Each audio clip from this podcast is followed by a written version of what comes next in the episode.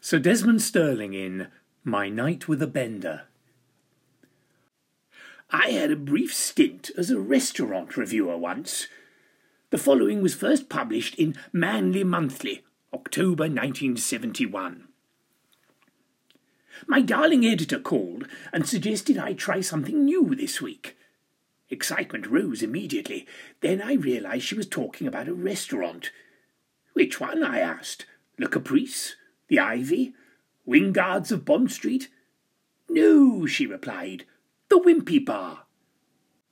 I confess that I hadn't heard of such an establishment, and my first reaction was that such a place must be a drinking venue, surely. But no, I soon learnt that it is part of a new chain of restaurants catering for the young, who no longer want stuffy old establishments where crockery, table manners, and evening dress are required. Tusk, I thought, what is the world coming to? But then I recalled my own youth, not that long ago, it seems to me, but prehistory to today's youngster with their long hair and trannies and misguided belief in peace and love. They may think they've invented sex and having a good time, but I can tell you we knew how to have fun in those glorious pre war days. And some of us had a jolly good time during the war, too, thank you very much. We didn't let bombs and wholesale slaughter get in the way of being gay. So I called my potential guest, TV sex kitten Anne Aston, and invited her to join me for a novel cuisine experience. She jumped at the chance to sup with old Stirling, but admitted that it wouldn't be such a cherry popping occasion for her. She and the ghastly Monkhouse often frequented the Birmingham branch of the Wimpy Bar after each episode of The Golden Shot. Frankly, I had been rather worried this old duffer would make a fool of himself in such a youthful environment, so having a pretty and trendy young thing taking one firmly in hand was somewhat of a relief. I picked up Anne in my rolls from her flat in London's fashionable Roehampton, and we drove to the Wimpy Bar in Coventry Street. We parked, instructed my driver to be back within three hours, and made our way into the gastric future. We were led to our table by a young waitress. My first impression was the place was very noisy, and then I noticed that the food was being cooked in front of our very eyes. A counter ran along one side of the restaurant, and behind that was a large, very hairy man of, I learnt, Cypriot background, frantically scurrying about. I made a mental note to examine him in action more fully after I had ordered. We sat at our table. I was relieved to see that the table layout was reasonably conventional, with knives and forks, salt and pepper. I had worried that we might be expected to eat with our fingers, like foreigners, and I could foresee my de rigueur three quarter an inch of cuff getting somewhat messy. The menu was amusingly illustrated with photographic images of the dishes. This was a relief, as I wouldn't have guessed what each dish was from its name, although some of the pictures were extraordinary. The Bender brunch was particularly confusing. And as for the fish salad, I would never have guessed that one of our marine chums was anywhere in the vicinity from the picture on display. An entree is apparently not groovy, man, so he leapt straight to the main course. I ordered the Bender Grill, and La Aston chose the straightforward Wimpy and Chips. I confess I had no real idea what would turn up for either of us. I then tried to order a nice burgundy, but the waitress explained they didn't have a license. At first I was outraged, and I could sense a sterling explosion was imminent.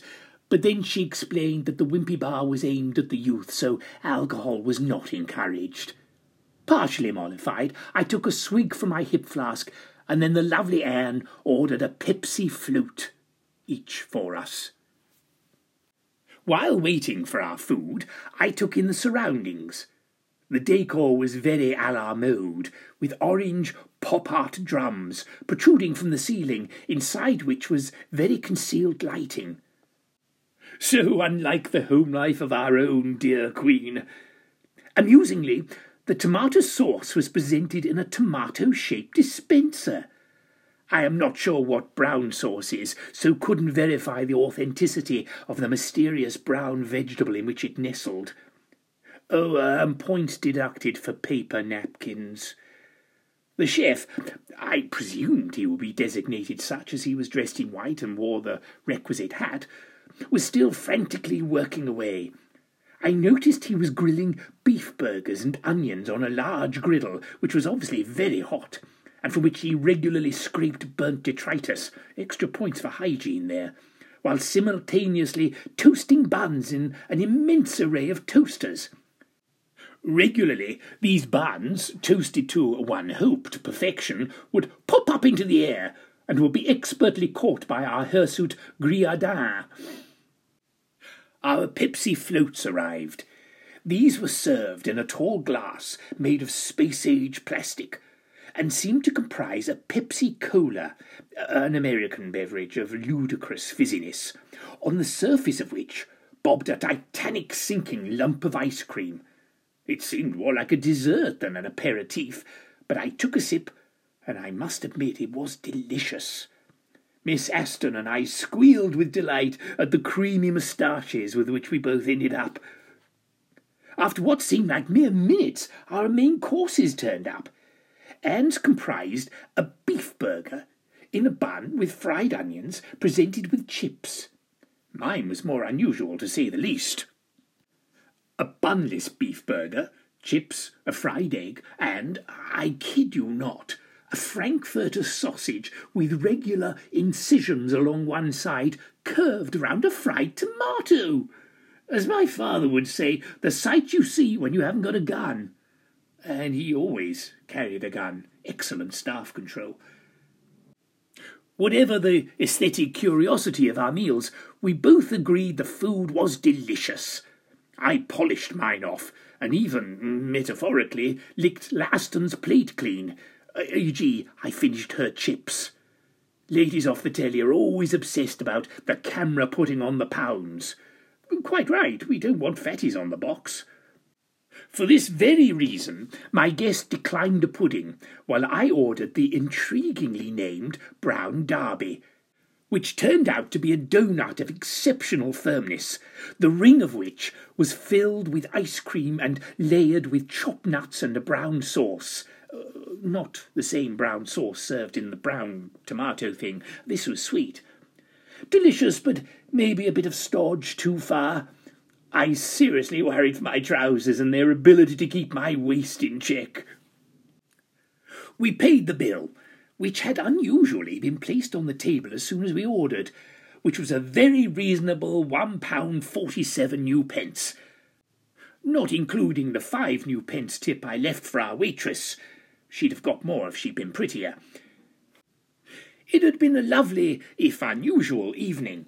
I drove my delightful guest home, hers, not mine, despite my best efforts, although frankly I wouldn't recommend a wimpy meal if one expects to share a bed with a young lady. Onion breath, both ends, isn't conducive to a romantic night. Will I visit a wimpy bar again? It's ideal if one wishes to seduce someone too young to remember rationing. But for grown ups who need alcohol with their meal, think again.